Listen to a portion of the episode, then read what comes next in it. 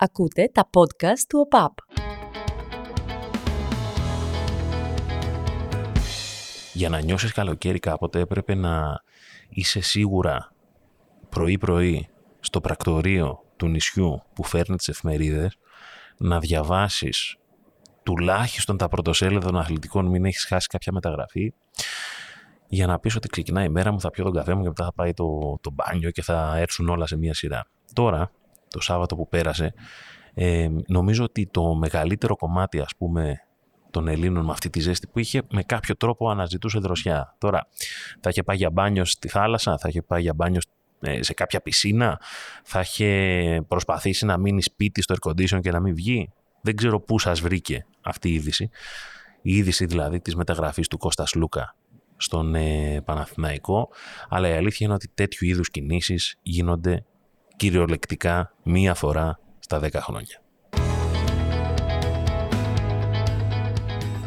Ένα πολύ ενδιαφέρον κείμενο της Χριστίνας Βαϊζίδου, ψυχιάτρου και ψυχοθεραπεύτριας, διάβασα με αφορμή τη μεταγραφή του Κώστας Λούκα στον Παναθηναϊκό στο psychology.gr. Έψαξα να δω για την ε, ψυχοσύνθεση που έχει ο οπαδισμός. Ο τίτλος του άρθρου της ε, ψυχιάτρου είναι «Against Modern Football, η ψυχολογία του οπαδισμού και του χολιγανισμού». Σε αυτό γίνεται μια συνολική αναφορά σε διάφορες εκφάνσεις του οπαδισμού, της ταυτότητας των ομάδων, της κοινωνικοποίησης μέσω του γηπέδου, του φανατισμού, των προτύπων και της διαμόρφωσης ενός χαρακτήρα, συνήθως παιδικού, μέσα από την οπαδική ταυτότητα αξίζει να το διαβάσετε, είναι από αυτό που λέμε long read, αλλά τα εξηγεί πάρα πολύ ωραία και βάζει ένα κομμάτι σύγκρισης του παρόντος με το παρελθόν. Μεταξύ άλλων, στο άρθρο αναφέρεται πως ο οπαδισμός παρέχει τη δυνατότητα μιας συμβολικής εμπειρίας μέσω ενός κοινωνικού, ιστορικού ή πολιτισμικού περιβλήματος. Η επιλογή της ομάδας γίνεται συνήθως σε μικρή ηλικία με κριτήρια μίμησης, οικογενειακά ή κοινωνικά. Προσθέτω εγώ ότι μετέπειτα ο καθένας από εμά προσθέτει λίγο περισσότερο το δικό του αφήγημα στην ιστορία που τον έφερε πιο κοντά σε μια ομάδα. Το λέω αυτό με αφορμή διάφορα σχόλια που διάβασα στο ίντερνετ με αφορμή τη μετακίνηση του, του Κώστας Λούκα. Θα δείτε όμως πού προσπαθώ να το πάω.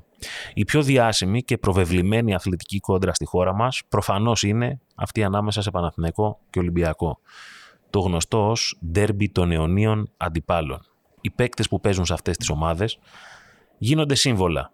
Ε, σύμβολα των ίδιων των ομάδων και ιδίω αν είναι καλοί σε αυτό που κάνουν, μυθοποιούνται ακόμα περισσότερο. Στα παλιά χρόνια θεωρεί το απόλυτο ταμπού η μεταγραφή από τον Ολυμπιακό στον Παναθηναϊκό και αντίστροφα. Αδύνατο να συμβεί, αν και συνέβαινε. Με την πάραδο των χρόνων και με την κόντρα να προσεγγίζει πλέον σιγά σιγά τα 100 χρόνια ιστορίας, ε, ε, γιατί θεωρούμε ότι οριοθετείται αυτή η κόντρα στις αρχές της δεκαετίας του 1930.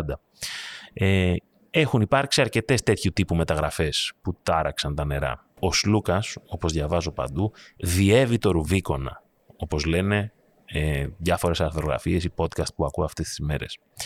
Σκεφτείτε όμως ότι στο ποδόσφαιρο, για παράδειγμα, μόλις 13 παίκτες έχουν καταφέρει να πάρουν πρωτάθλημα και με τον Παναθηναϊκό και με τον Ολυμπιακό. Ενώ μιλάμε ότι ποσοστιαία στο ποδόσφαιρο αθρηστικά, με τα 47 πρωταθλήματα του Ολυμπιακού και τα 19 του Παναθηναϊκού, μιλάμε για ποσοστό που προσεγγίζει το 80% των ελληνικών τίτλων πρωταθλημάτων από αυτούς που έχουν διεκδικηθεί συνολικά όλα αυτά τα χρόνια. Και είναι τόσο λίγοι οι παίκτες. Με την πάροδο του χρόνου πάντως, οι αθλητές που κάνουν τη διαδρομή ανάμεσα σε Καραϊσκάκη και Λεωφόρο, ο Άκα και Σέφη αντίστροφα, περιορίζονται κάπως οι αντιδράσεις γιατί είναι κάτι που γίνεται πιο συνηθισμένα. Σε περιπτώσεις όμως όπως τους Σλούκα που το θέμα γίνεται πανελλήνιου ενδιαφέροντος και πανευρωπαϊκού στην περίπτωση τους Σλούκα γιατί για κάτι τέτοιο μιλάμε ε, το διαχωρίζω λέγοντας ότι είναι ένας τεράστιος παίκτης και είναι μια απευθείας μετακίνηση. Δεν πήγε από τον Ολυμπιακό στον Παναθηναϊκό μέσω της Φενέρμπαχτσε, μέσω της Ρεάλ Μαδρίτης, δεν ξέρω, πήγε κάπου αλλού και ξαναπάει αντί να γυρίσει στον Ολυμπιακό. Πήγε απευθείας. απευθείας. Και αυτό είναι κάτι το οποίο συμβαίνει πολύ πολύ σπάνια. Και με αφορμή αυτό που είπα στην αρχή, δηλαδή τον οπαδισμό και τον ορισμό του, συμβαίνει το εξής παράδοξο που έχει ένα νόημα συζήτησης και αποτελεί για μένα μια τροφή για σκέψη. Υπάρχουν κάποιοι παίκτες που κάνουν αυτή τη διαδρομή και είναι ανεπιθύμητοι στους οπαδούς λόγω του παρελθόντος τους ή της ταύτισής τους με την πρώην ομάδα. Στην πλειονότητα των περιπτώσεων, ωστόσο, η απευθείας μεταγραφή από Ολυμπιακός σε Παναθηναϊκό ή το αντίστροφο δημιουργεί συναισθήματα ακραίας χαράς στην ομάδα που παίρνει αυτό τον παίκτη και έντονου θυμού στην ομάδα που τον χάνει. Τι έχει μεγάλο ενδιαφέρον αν το σκεφτείτε; Το γεγονός πως για την ομάδα που χάνει ένα παίκτη για τον αιώνιο αντίπαλο, ο παίκτης θεωρείται πως πρόδωσε τις αρχές της ομάδας. Αλλά για αυτόν που δέχεται τον παίκτη τη τάξη, θεωρεί ότι έκανε τη σωστή επιλογή. Σκεφτείτε το λίγο. Δηλαδή, μέσω αυτής της διαδικασίας επιβεβαιώνεται ενδόμηχα η αναγνώριση του πόσο μεγάλος είναι ο αντίπαλός σου. Αυτό δεν είναι. Δηλαδή, αν λες, χαίρομαι τόσο πολύ που παίρνω το Σλούκα, χαίρεσαι, εντάξει, παίρνεις ένα καλό παίκτη, αλλά χαίρεσαι που παίρνεις έναν σπουδαίο παίκτη που έπαιζε στον αντίπαλό σου. Άρα αναγνωρίζεις πόσο καλός ήταν ο αντίπαλός σου. Και στις προηγούμενες περιπτώσεις που θα αναφέρουμε στη συνέχεια του podcast. Δηλαδή, μπορεί να θεωρείς πως από τη μία παίρνεις ε, από τον αντίπαλό σου ένα τρομερό παίκτη, αλλά νιώθεις ότι και ο αντίπαλος είναι ανάλογα την περίοδο καλύτερος ή χειρότερός σου, αλλά εν πάση περιπτώσει, ρε παιδιά, στη γενική εικόνα είναι ισότιμό σου. Και αυτή είναι η έννοια της ε, ποδοσφαιρικής, μπασκετικής, αθλητικής αντιπαλότητας. Και μεταγραφές τύπου Σλούκα συμβαίνουν σε μπάσκετ και ποδόσφαιρο ε, πολύ σπάνια. Ρώτησα φίλους μου Ολυμπιακούς, ρώτησα φίλους μου Παναθηναϊκούς. Άκουσα τα πάντα. Ένας πολύ αγαπημένος μου φίλος, Ολυμπιακός αυτός, τον ρωτάω σε πείραξη που πήγε ο Σλούκας στον Παναθηναϊκό γραπτά έτσι, όχι προφορικά, σε group chat εκεί πέρα που ο άλλος μετράει και κάπως αντιδράσει του, πρόσεξε τι θα πεις και τέτοια. Μου απαντάει, κοίταξε αν το δεις οικονομικά, το καταλαβαίνω, είναι 33 ετών. Του λέω, ρε, άσε τώρα του λέω αυτά τα σε πείραξε ή δεν σε πείραξε; Μου λέει, θα με πείραζε να πήγαινε ο Πρίντεζη, όχι τόσο σλούγας. Λέω από μέσα μου, εντάξει, τον πείραξε πάρα πολύ. το κατάλαβα. Είναι ανθρώπινο, ρε παιδιά, εντάξει. Αλλά έχει ενδιαφέρον τώρα που είπα Πρίντεζη ότι Πρίντεζη, όχι με την αθλητική, με την ψυχολογική έννοια της ομάδας, υπάρχει και στον Παναθηναϊκό. Είναι ο Διαμαντίδης. Όπως και Σλούκας για τους Παναθηναϊκούς υπάρχει. Και είναι ο Σπανούλης. Δεν συμφωνώ καθόλου μα καθόλου με αυτό που γράφεται ότι δεν είναι ίδιες περιπτώσεις. Το λένε πιο υγιώ σκεπτόμενοι ε, φίλοι του Ολυμπιακού που λένε ότι προσπαθούν να το βάλουν σε μια σύγκριση χρονική και το τι πάει να πετύχει και το πόσο χρόνο έχει. Πιστεύω, παιδιά, ότι είναι εντελώς ίδιες οι περιπτώσεις Λούκα Σπανούλη. Διότι και ο Σλούκας και ο Σπανούλης θα διέπρεπαν στο ρόλο τους αν ο Σλούκας έμενε στον Ολυμπιακό τώρα και αν ο Σπανούλης έμενε στον Παναθηναϊκό τότε. Μεγάλοι παίκτες ήταν, ε, επέλεξαν έναν άλλο δρόμο. Η διαφορά είναι ότι ο Σλούκας δεν ξέρουμε τι θα κάνει στον Παναθηναϊκό. Δεν ξέρουμε αν θα καταφέρει να συνδέσει τόσο πολύ το όνομά του με τη νέα του ομάδα. Αλλά θεωρώ ότι στο μπάσκετ ε, υπάρχει ένα πλεονέκτημα εναντί του ποδοσφαίρου σε αυτό που λέμε συγκεκριμένοι παίκτες που ακολουθούν συγκεκριμένες διαδρομές. Ο λόγος καταρχάς είναι αριθμητικός. Δηλαδή, στο μπάσκετ παίζουν λιγότεροι παίκτες από ό,τι παίζουν στο ποδόσφαιρο. Είναι ένα βασικό πράγμα αυτό, οπότε αυξάνεται και η ταύτιση με τους οπαδούς. Επίσης, το μπάσκετ για μένα έχει πολύ περισσότερο εγώ από ό,τι έχει το ποδόσφαιρο. Είναι πάρα πολλές οι στιγμές που έρχεται αυτή η στιγμή του τελευταίου σουτ. Το έζησε ο Ολυμπιακός φέτος με το Γιούλ, το έζησε θετικά με το Σλούκα στο ποδόσφαιρο θες περισσότερες συνδυαστικές κινήσεις για να οδηγηθείς κάπου. Ναι, όταν γίνει αυτό το πράγμα θα είναι μια, μια, μια στιγμή iconic που λέμε. Έκανε αυτό που δεν έχει κάνει κανένας άλλος. Αλλά στο μπάσκετ που έχει τόσο περισσότερες φάσεις μέσα σε ένα παιχνίδι, μπορείς να έχεις πολύ περισσότερες ευκαιρίες να δείξεις ποιος είσαι. Στο μπάσκετ, μοιραία κάποια στιγμή θα έρθει αυτή η εικόνα του περιβόητου Άιζο, που αδειάζουν όλοι και μένει ένας με έναν. Θα έρθει αυτή η στιγμή το, το σερί δηλαδή των επιθέσεων και η δομή του αθλήματος σε βάζει στη διαδικασία του one man show.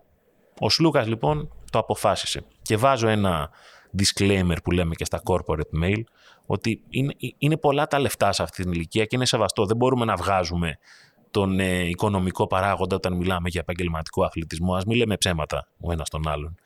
Αλλά είναι, είναι και αυτός ο θεϊκός, αυτός ο, ο μοναδικός, ο τόσο ιδιαίτερος αθλητικά αλήτικος εγωισμός. Ότι του λέει ο Σλούκας του Μπαρτζόκα σε ελεύθερη μετάφραση ότι σε εκτιμάω, είσαι ένας μεγάλος προπονητής, αλλά ξέρεις κάτι, πιστεύω εγώ ως Λούκα, ότι είμαι καλύτερος από αυτό που πιστεύεις εσύ ότι είμαι. Θέλω πιο πολύ. Θέλω να είμαι εγώ και να μην υπάρχει συζήτηση. No questions asked. Είμαι ο Λούκα, θέλω να παίζω, ρε παιδί μου.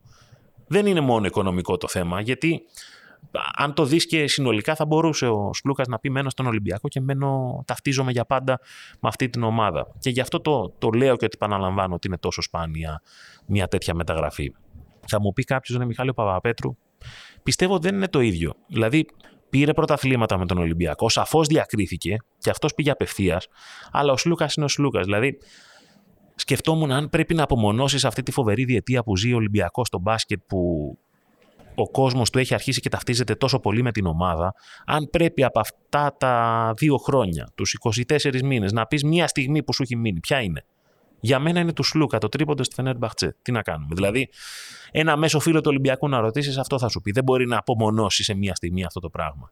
Οπότε είναι ο άνθρωπος που με ένα σουτ σου δώσε μισό, μην πω ολόκληρο Final Four μέσα στην Κωνσταντινούπολη, που το έβαλε με ταμπλό από τα 9 μέτρα και έφυγε τρέχοντας στη Φυσούνα είναι εκείνος που πήρε την Ευρωλίγκα με τον Ολυμπιακό και τις δύο του 12-13 και την πήρε και μακριά από τον Πειραιά με τη Φενέρ Μπαχτσέ. Πόσοι έχουν πάρει τρεις Ευρωλίγες Έλληνες; Είναι ο Διαμαντίδης, ο Σπανούλης και οι υπόλοιποι Έλληνες του, του Παναθηναϊκού είναι τόσο λίγοι. Και το είπε εξαιρετικά εξηγώντας το φαινόμενο Σλούκα, ο Χρήστος Καούρης, στο podcast που άκουσα για το match. Ο Σλούκας δεν πάει στον Παναθηναϊκό για να αποδείξει ότι είναι πολύ καλός. Αυτό το ξέρει όλη η Ευρώπη. Πάει να αποδείξει ότι είναι στους κορυφαίους. Και νομίζω ότι αυτός ο διαχωρισμός περικλεί πάρα πολύ τη σκέψη που έχει ο Λούκα πίσω από αυτή τη μεταγραφή. Και με αφορμή αυτή τη μετακίνηση, καθαρά υποκειμενικά, υποκειμενικό είναι το podcast όταν μιλάς μόνος σου και τσακώνεσαι και μόνος σου, σκέφτηκα τέσσερις παίκτες που το έκαναν και άλλαξαν τον τρόπο που συνεχίστηκε από εκεί και πέρα η αντιπαλότητα Ολυμπιακού Παναθηναϊκού. Με τη συνδρομή ενός φίλου μου αποφάσισα να μην πω μη Έλληνες παίκτες διότι αν και υπάρχουν μεταγραφές που όρισαν μια εποχή, ήταν ο Λέτο, ας πούμε, έφυγε από τον Ολυμπιακό, πήγε στον Παθηνικό, αλλά κάτσε μια χρονιά στον Ολυμπιακό. Δηλαδή, κατάλαβαν στον Ολυμπιακό ότι μιλάμε για ένα πολύ καλό παίκτη, αλλά στο ίδιο καλοκαίρι έφυγε. Δεν προλαβαίνεις τόσο να δεθεί, ασχέτως αν πήρε πρωτάθλημα και κύπελο. Ήταν ο Πάσπαλη. Έτσι, δεν πήγε στον Παναθηναϊκό από τον Ολυμπιακό, την κορύφωση του μπασκετικού δράματος στα hot 90s που το μπάσκετ ήταν τόσο ψηλά και είχαμε τόσες καλές ομάδες. Ήταν ο Οικονόμου, έτσι. Έχει δεθεί με τον Παναθηναϊκό όσο λίγοι, πάει στον Ολυμπιακό. Ήταν ο Παπα-Νικολάου, γέννημα θρέμα, Ολυμπιακός, triple crown, πήγε στον Παναθηναϊκό. Αλλά αυτοί οι παίκτες δεν πιστεύω, όσο καλοί και να ήταν, ότι όρισαν μετά από αυτούς μια άλλη εποχή. Έχω τέσσερις λοιπόν στο μυαλό μου. Θα ήθελα πάρα πολύ και το δικό σας feedback για το ποιοι θεωρείτε εσείς ότι ήταν ε, παίκτες οι οποίοι έμειναν στην ιστορία για αυτό το λόγο. Και αν μαζέψουμε τις, ε, τις απαντήσεις μπορούμε να δημιουργήσουμε και ένα έξτρα podcast γι' αυτό γιατί ε, το διάβασα πολύ, με ενδιέφερε, μου άρεσε, μου άρεσε πάρα, πολλά, πάρα πολύ. Συγγνώμη. Οι περισσότεροι άλλωστε που ακούτε το εντός έδρας από ό,τι βλέπω στις μετρήσεις είστε μεταξύ 35 και 44. Βλέπω όμως στα τελευταία podcast ότι έρχεται δυναμικά και το κοινό 25-35. Σίγουρα έχετε δικές σας αναμνήσεις, υποκειμενικές θέλω. Μπορείτε να μου στείλετε και στο Instagram για να τις μαζέψουμε και να τις κάνουμε. Πηγαίνω από τώρα, από το Σλούκα και πίσω, για να φτάσουμε στην κορύφωση. Πριν το Σλούκα για μένα λοιπόν ήταν ο Σπανούλης. Δεν το συζητάω. Πήρε, πήρε μια πολύ δύσκολη απόφαση.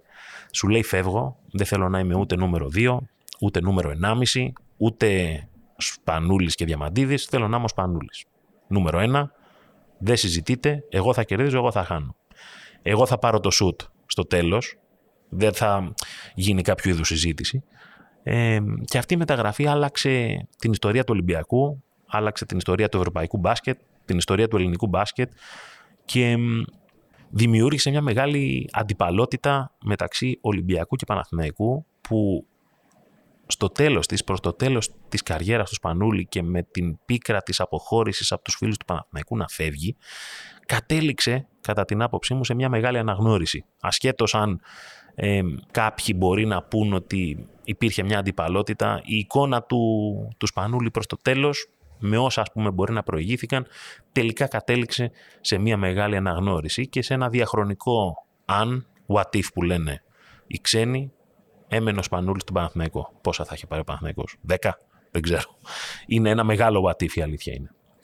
Πριν από τον ε, Βασίλη Σπανούλη, για μένα, σε αυτό το δρομολόγιο, το πιο χαρακτηριστικό για μας των 35-44 θα έλεγα, είναι το Αντώνης Νικοπολίδης. Δηλαδή, τάραξε τα νερά του ποδοσφαίρου αυτό το πράγμα. Συμπτωματικά για να σας κουφάνω, Αντώνης Νικοπολίδης, Κώστας Λούκας έχουν γεννηθεί με μία μέρα διαφορά. Απίστευτο. 14 και 15 Ιανουαρίου. Και οι δύο στα 33 τους χρόνια αποφάσισαν να κάνουν αυτή την ε, μετακίνηση από τον έναν αιώνιο αντίπαλο στον άλλον. Ο Νικοπολίδης φανταστείτε ότι έπαιξε 8 χρόνια στον Ολυμπιακό και 15 στον Παναθηναϊκό. Κι όμως σκεφτόμαστε τόσο πολύ τον Νικοπολίδη στον Ολυμπιακό. Αν και πήρε σχεδόν τους ίδιους τίτλους και με τους δύο, έπαιξε σχεδόν στα ίδια παιχνίδια. Κι όμως ο Ολυμπιακός νιώθω ότι έγινε η ομάδα του τελικά. Ότι όρισε και ο Νικοπολίδης με την παρουσία του εκεί μία περίοδο ευρωπαϊκής ενηλικίωσης του Ολυμπιακού. Δυνάμωσε την ομάδα εκτός συνόρων, κάτι το οποίο ήταν ένα μεγάλο θέμα που είχε ο Ολυμπιακός τα προηγούμενα χρόνια πριν το 5, χωρίς να απολέσει ταυτόχρονα την εγχώρια κυριαρχία που είχε ο Ολυμπιακός. Και αυτό έγινε το 2004, λίγο πριν το Σπανούλι. Ακολούθησε και ο Κωνσταντίνου σε μια λίγο πιο περίεργη ιστορία, που δεν όρισε όμως, θα έλεγα, ε, τον Ολυμπιακό ο Αντώνης Νικοπολίδης, που ήταν ο τερματοφύλακάς του για τόσα χρόνια και πήγε και ως πρωταθλητής Ευρώπης στους Πυραιώτες. Στη δεκαετία γενικώς του 90 έγιναν αρκετές αλλαγές. Είχαμε ήδη κάποια χρόνια επαγγελματικό ποδόσφαιρο. Υπήρξαν πολλές μετακινήσεις που δίχασαν και εξόργησαν. Ειδική κατηγορία, για παράδειγμα, Τάσος Μητρόπουλος, που υπήρξε ανεπιθύμητος για τους οπαδούς του Παναθηναϊκού. Δεν τον ήθελαν στην ομάδα, αν και υπήρξε ένας, κατά την άποψή μου, από τους μεγαλύτερους παίκτες που πέρασαν από το ελληνικό ποδόσφαιρο. Ή ο Γιώργος Γεωργιάδης από Παναθηναϊκό, Ολυμπιακό Μέσο Πάο, καλά και άλλοι παίκτες. Αντίστοιχου βεληνικούς, κατ' εμέ, πριν από Νικοπολίδη και Σπανούλη, από άλλη διαδρομή όμως, από Ολυμπιακό σε Παναθηναϊκό, ήταν αυτή του Στράτου Αποστολάκη. Και γιατί το λέω αυτό; Ξεκίνησε την καριέρα του στο Αγρίνιο, όπως καλή ώρα και ο γιος του, ο οποίος παίζει στο Αγρίνιο τώρα, του Στράτου Αποστολάκη. Είπαμε στα 35-44 που είμαστε παιδιά, υπάρχουν κάποιες αλλαγές. Τώρα ο γιος του Αποστολάκη είναι έτοιμος να κάνει και εκείνος ε, καριέρα και μακάρι να κάνει καριέρα αντίστοιχη με τον πατέρα του. Πέντε χρόνια είναι στον Ολυμπιακό, 9 έκατσε στον Παναθηναϊκό. Και από αυτές τις περιπτώσεις που μπορεί να ξεχνάς ότι ο Αποστολάκης ήταν παίκτης του Ολυμπιακού όταν έχεις παίξει τόσα χρόνια μετά. Και έπαιξε στον Παναθηναϊκό από το 90 έως το 99. Διάβασα αυτή την υπόθεση, ε, η οποία είχε ένα πολύ μεγάλο ενδιαφέρον, διότι το 1990 ο Ολυμπιακός σηκώνει το κύπελο Ελλάδος με το Στράτο Αποστολάκη να είναι αρχηγός του. Υπογράφει συμβόλαιο με τον Ολυμπιακό το 90. Αλλά ο Παναθηναϊκός θα την προτείνει καλύτερο. Επικαλείται ένα νομικό παράθυρο, όπως λέει ο θρύλος της εποχής, ότι μπορείς να έρθει τελικά σε εμάς. Όλο αυτό κάπως περνάει, ντύνεται στα πράσινα. Γίνεται μια απίστευτη δήλωση, πρωτοφανής για την εποχή, την οποία τη διάβασα, την ξαναδιάβασα, πραγματικά με τρέλανε και τρέλανε και τους οπαδούς του Ολυμπιακού. Έχει αναφερθεί λοιπόν ότι ο Αποστολάκης, όταν υπέγραψε στον Παναθηναϊκό, έκανε δήλωση ότι ήρθα στην ομάδα για να γευτώ την Ευρώπη με την κουτάλα και όχι με το κουταλάκι. Το νιώθετε. Να, το, να έχεις φύγει από τον Ολυμπιακό, να πας στον Παναθηναϊκό και να κάνεις αυτή τη δήλωση. Έγινε κόλαση από τους φίλους του Ολυμπιακού και το προγραμματισμένο Super Cup του 90 μεταξύ πρωταθλητή Παναθηναϊκού και γηπελούχου Ολυμπιακού αναβάλλεται. Υπό το φόβο προφανώς εκτεταμένων επεισοδίων. Καταλαβαίνετε τι συνέβη εκεί πέρα. Ε, οργή, υπήρχαν και διοικητικά προβλήματα στον Ολυμπιακό εκείνη την εποχή. Ο Αποστολάκης λέει ήταν στα αγώνα που ξεχύλισε το ποτήρι, γιατί υπήρχαν και άλλοι παίκτες που είχαν πάει ε, από τον Ολυμπιακό στον Παναθηναϊκό. Ε, πολύ εκείνη την εποχή. Στην πρώτη του επιστροφή ως αντίπαλος στο Καραϊσκάκι, η ατμόσφαιρα με τη Μπαρούτη ήταν Οκτώβριο του 1990 και όπως αναφέρει και ο Νίκος Σιριώδη σε άρθρο που διάβασα στο Σπόρ 24, στο πρώτο μάτσο αντίπαλος, με τους παίκτες του Ολυμπιακού να λένε στα αποδητήρια πως ο Στράτος είναι φίλος και συμπαίκτης στην εθνική, δεν έχει δώσει δικαίωμα σε κανέναν, δεν θα προκαλέσει την εξέδρα. Να μην τον πειράξει κανείς, έλεγαν οι παίκτες του Ολυμπιακού. Κρύο, βαρετό ματ 0-0. Τάσος Μητρόπουλος σηκώνει στον αέρα τον Αποστολάκη με τάκλιν, με τον κόσμο να αποθεώνει τώρα να πανηγυρίσει να μπει και γκολ σε αυτό το τάκλιν. Τόσο 90 σκηνικό. Ο Αποστολάκης λοιπόν διέπρεψε για μένα με την πράσινη φανέλα και αντικειμενικά πήρε πρωταθλήματα, κύπελα, διακρίθηκε και στην Ευρώπη, φτάνοντας μέχρι τα ημιτελικά του Champions League το 96. Μια δεκαετία σχεδόν στον Παναθηναϊκό, πάρα πολύ σημαντικός παράγοντας για όλες τις επιτυχίες των πράσινων τη δεκαετία του 90 και βέβαια μετά υπηρέτησε την ομάδα και από διαφορετικές ε, θέσεις διοικητικές. Ωστόσο το στίγμα του Αποστολάκη ήταν το περιβόητο 1-4 στη λεωφόρο από τον Ολυμπιακό, στο οποίο όσοι συνδέθηκαν πολύ έντονα με αυτό το παιχνίδι, μετά δύσκολα ας πούμε, επέστρεψαν στην ομάδα με πιο ε, υψηλά απόστα. Κάπως όμως σε ένα πολύ μεγάλο μάτι που είχε κάνει ο Παναθηναϊκός λίγο αργότερα στη λεωφόρο και μια νίκη επί της Σεβίλη με τον Αποστολάκη στον πάγκο, δημιούργησε, εν πάση περιπτώσει, μια κουλτούρα διαφορετική ο Αποστολάκης και συνδέθηκε με τον Παναθηναϊκό. Μια άλλη ξεχωριστή ιστορία, και με αυτή κλείνω, τέσσερις θέλω να πω, δύο από τον καθένα. Για μένα όρισε δύο γενιές Παναθηναϊκών, ήταν εκείνη του Γιάννη Κυράστα.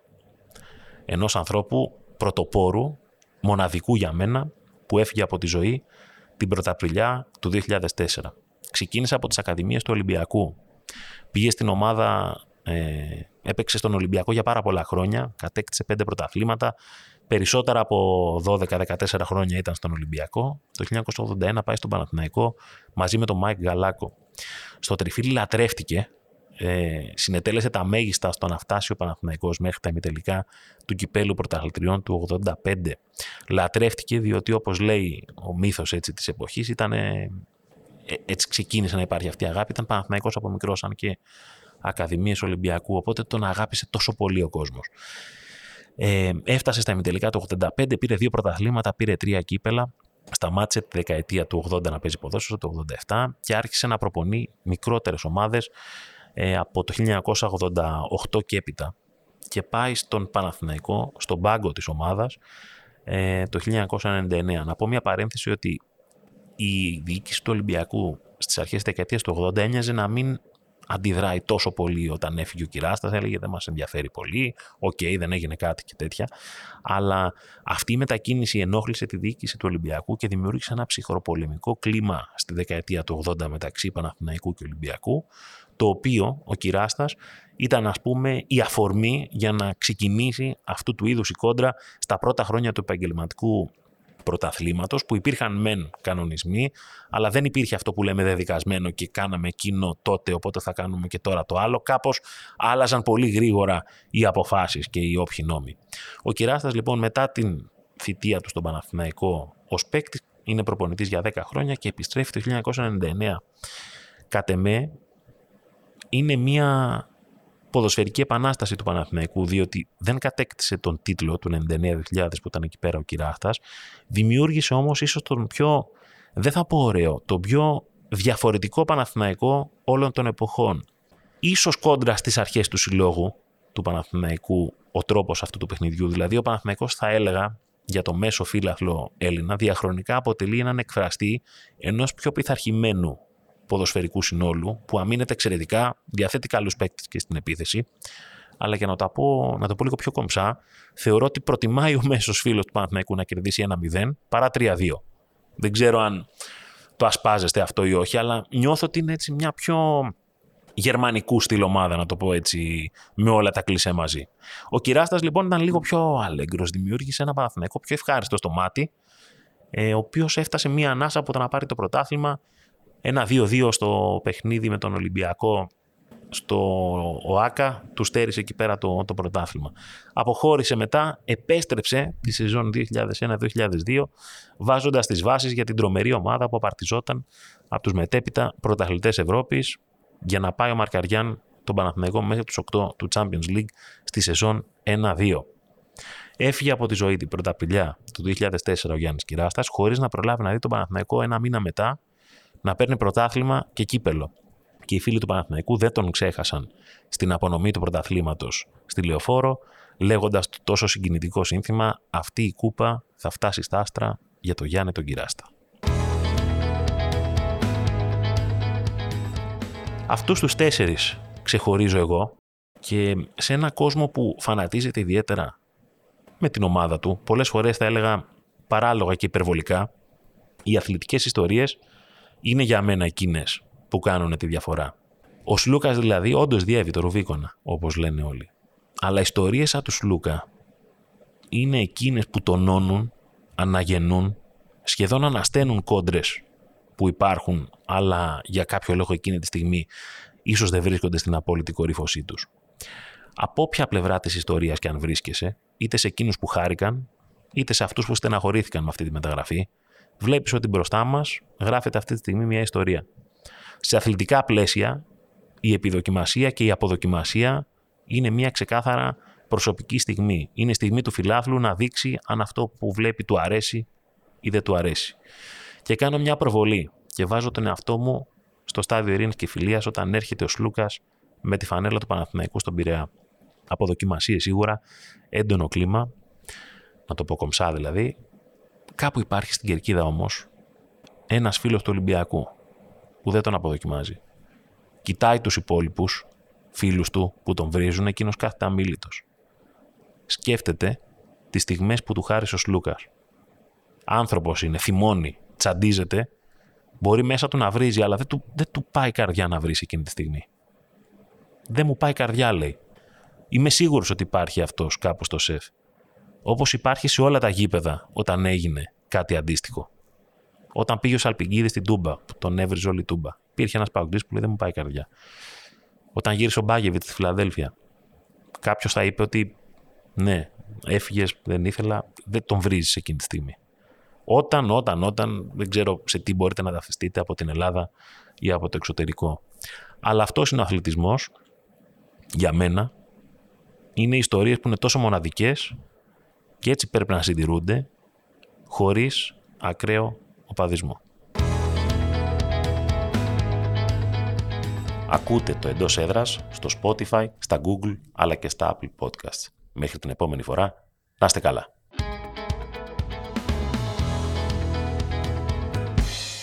Ακούτε τα podcast του ΟΠΑΠ.